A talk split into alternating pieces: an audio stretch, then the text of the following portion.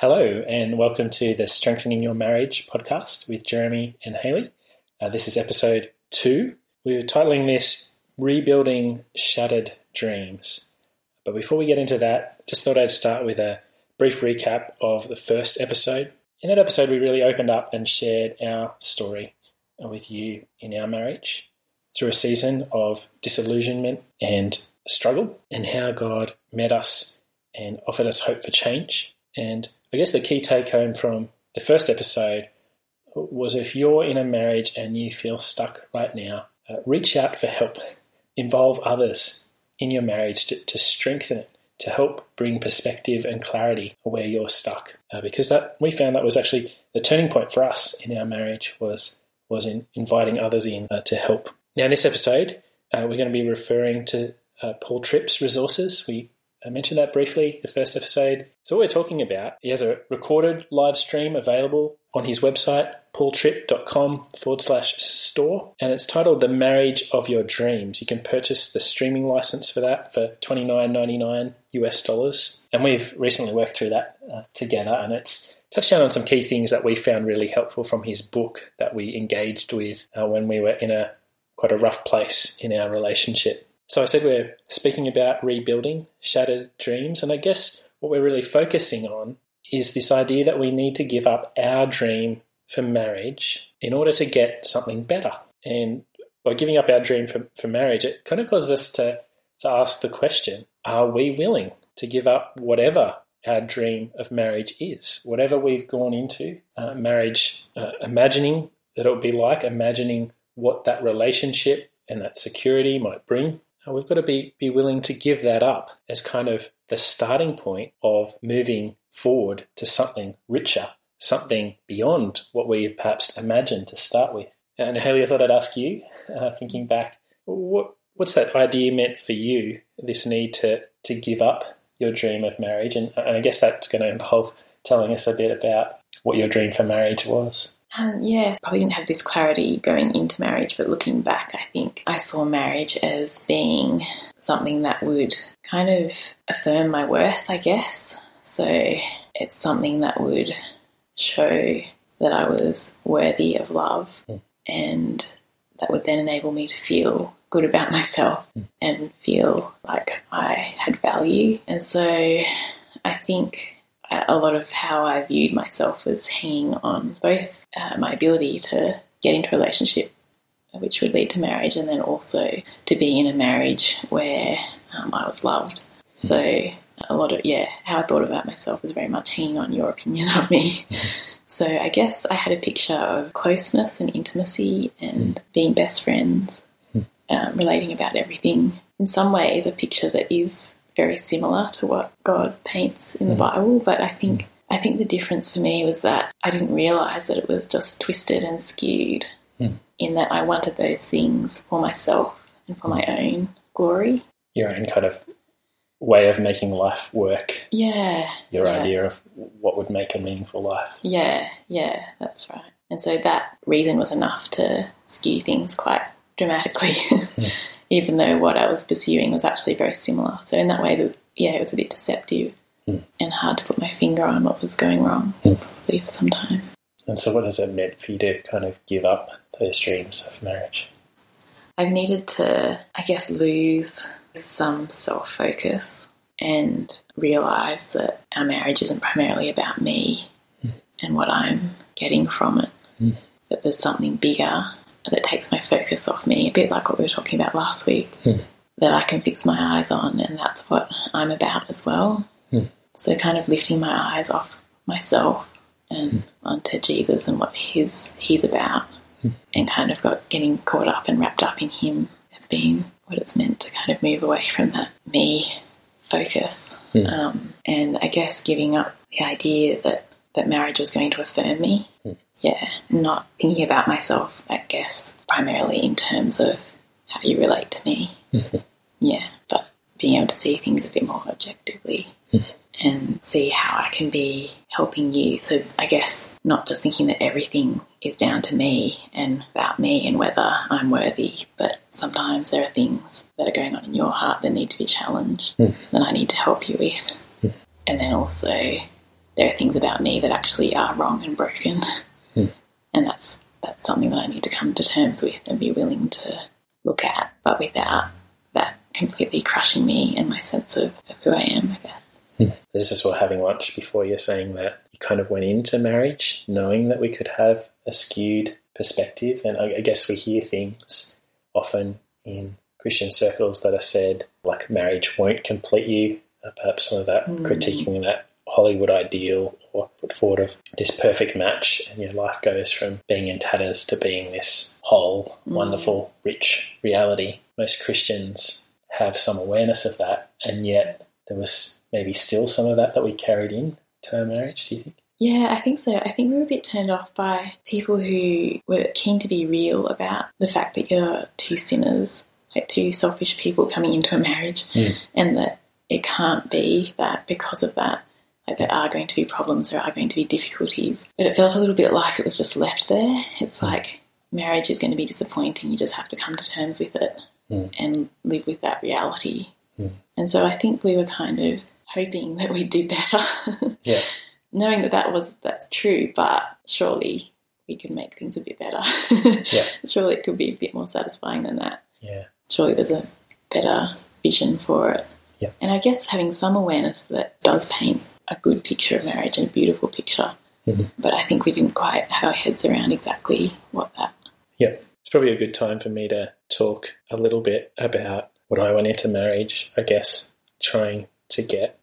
Might also be helpful for me to read this quote that comes from Paul Tripp's study guide. He says, Marriage is a beautiful thing that only reaches what God designed it to be through the methodology of a painful process. Uh, So it's a rich thing, but kind of getting there, experiencing it, is difficult. And it, it particularly involves this idea of having our dreams, our distorted views of marriage, kind of falling apart, being shattered, and us renouncing them, casting them aside, so that we might see actually what, God's idea of marriage is. And I think for me, I was in a Christian environment where, particularly in my uni days, being involved in some sort of formal Christian service or activity involved with a church, a lot of emphasis was put on that. And so I kind of based my importance on how much of that I was involved with and how much I was doing. And even when I was kind of looking for someone who might be a wife, I was chasing after this ideal of someone who would complement maybe a perfect image of me, this image that I wanted to be, this Christian guy who was doing all this good stuff and then married to someone else who complemented me and was doing the same kind of stuff. And really, I think a lot of what I was living for was ministry success and, and self glory. And I guess what what's con- common in what Hayley shared and what I've shared is this this really self focus mm. of what I wanted to get from the relationship and how it would make my life complete, how it would achieve what I was wanting to get from life. And so Hayley mentioned the first episode, our honeymoon onwards ended with quite some disappointment and disillusionment. And there, there was a, an extended season, I would say, of pain and us relating in a bit of a dysfunctional way. And we've had conversations about this since, but at the time, I think I was just wanting to busy myself and fill our evenings when we'd get home from work, both working full time jobs. And I was wanting to busy myself with activity, whether that was some kind of teaching preparation for church, over committing to things. We were involved in so many commitments early on in our marriage. And I think there was this underlying disillusionment and disappointment that I felt, maybe a gap between what I pictured marriage to be and what the reality was. And it was hard as, as you were saying, you were saying that you wanted to feel like you were worthy. Mm. And so if I voiced anything that said disappointment, mm. you just heard that in a crushing way. And any kind of gap between us just mm. turned into this massive gulf. And it felt like, oh, things are, things are really, really rocky. Uh, I was just trying to be honest and not kind of knowing how to move forward constructively from this state of disillusionment and disappointment, and that that this kind of caused you to, to further retreat and think, oh, my worst fears of what he's thinking are true. I have disappointed him. Yeah. This is a disaster. what have I done? Is that is that pretty accurate? yeah, yeah. I guess yeah, it's my worst fears that someone yeah, someone getting to know me properly mm. rejecting me was like, okay, that confirms what I've always feared. I'm worthy of rejection, not love. Yeah. Yeah, that was really difficult to come at. Yeah. So we, we've said though that this idea that we're looking at for this episode is giving up your dream of marriage for something better. We focused on the, the giving up and uh, and maybe a little bit of what each of us has had to give up. But Hayley, do you want to shed a bit of light on the, the something better? Yeah, I guess like I was saying before, we, we can sometimes just focus on what we need to give up, but I think we don't have a big enough vision of what God is um, calling us to. Hmm. And the more we have our eyes lifted to that, the more it's actually much more exciting and, and beautiful and Mm. rich than what we're after, Mm. even in the first place. Mm. Yeah, so like I- I was talking about before, the idea of intimacy Mm. and closeness and sharing everything together, Mm. being one another and being completely safe with one another. Mm. All of that comes through moving away from self focus Mm. desires and listening to God. Mm. And from that, the character needed for that kind of relationship grows. Yeah, which is really stunning and beautiful. And so, contrary to those people who you know might have been role models in our lives, who are being very honest about their marriage, I mean, you could kind of get the impression that they would have been better off not marrying if they'd known what they were getting themselves Yeah, into. You yeah. kind of seeing that they're so jaded or maybe so cynical that it was really just a bad idea. But what else do you do in life? It's just Mm. you've just got to accept it. It's, it is what it is. But perhaps maybe not as much modelling. There wasn't as much modelling of that for us of what is the something better and what does that that look like. Mm. Although I think now we would see that your, your parents have that kind of relationship and there's Yeah. a richness and an intimacy there. And so for us, it's been a process of kind of discovering Mm. What that something better is. But the pathway is through this disillusionment and, and this Mm. giving up of what we were Mm. thinking it was about. Yeah, and we really needed sight. Mm. I think that was a large part of the problem. It's not that people weren't saying it to us; Mm, it's that we couldn't see mm, where we weren't doing that, yeah. and that's where the painful process like revealed to us. I think Mm, the difference between what we knew to be or what we were being told and what we were actually living, mhm. what what we were actually functionally putting our hopes in.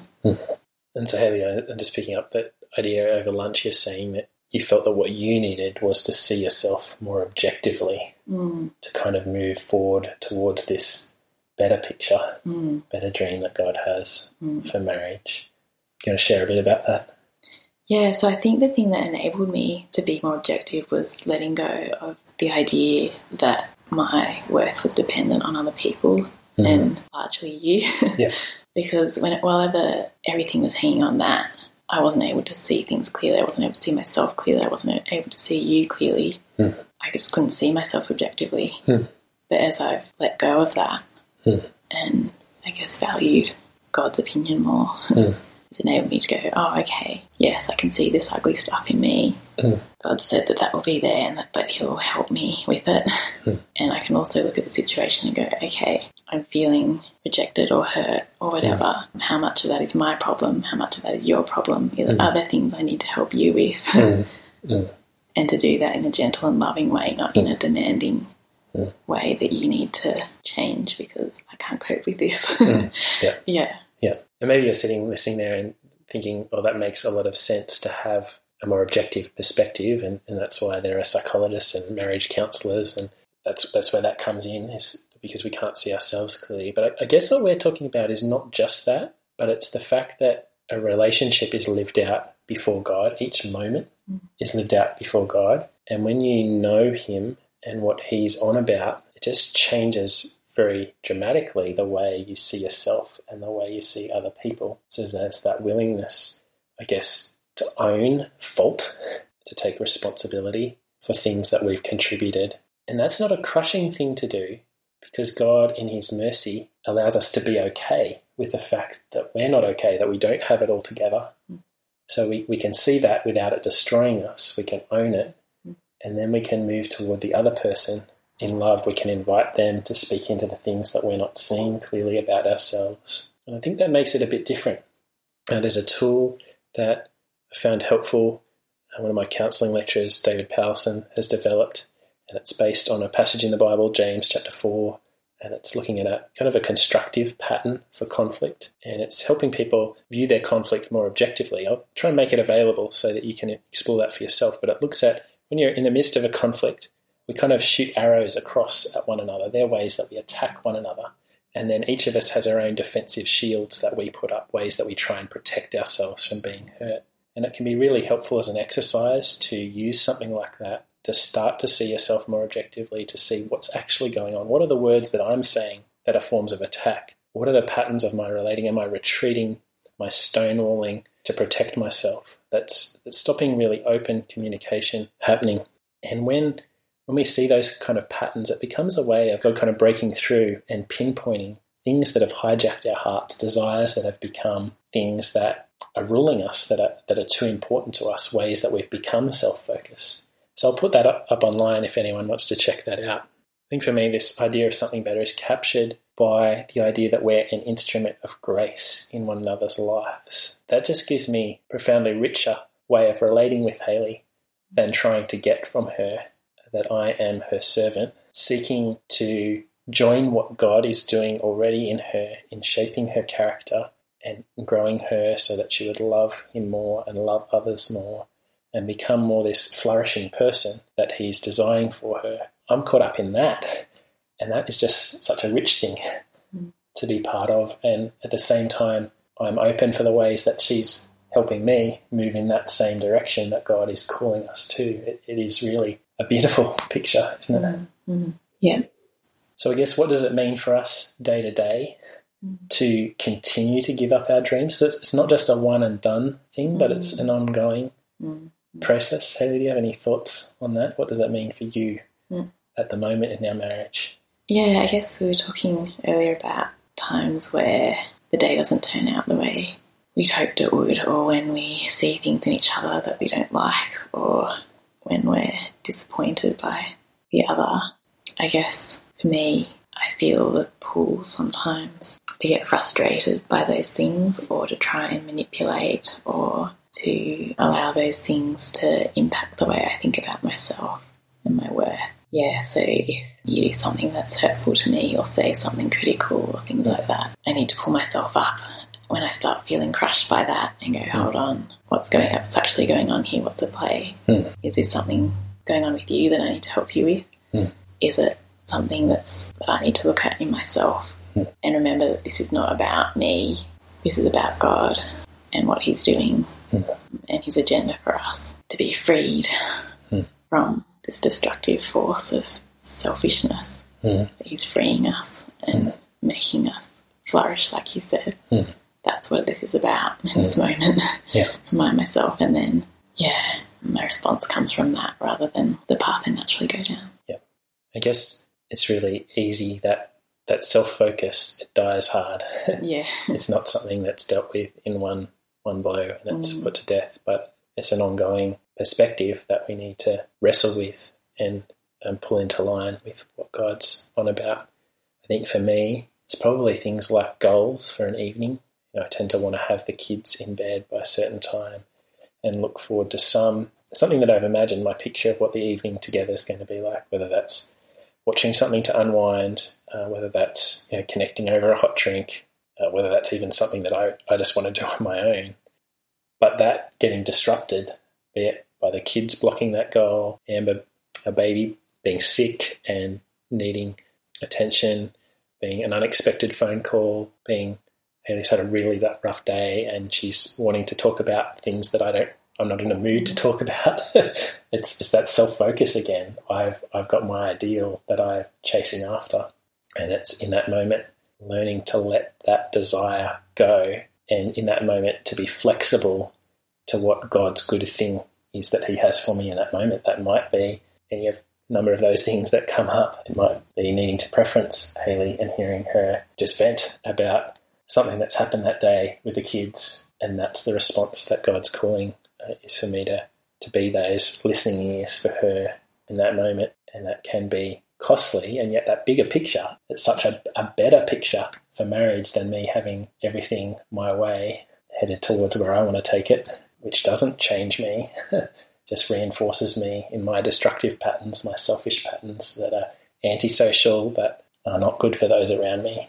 So I guess as you think about what this means for you, I guess I've got a question. I want you to ask that personally, both you and, and your partner.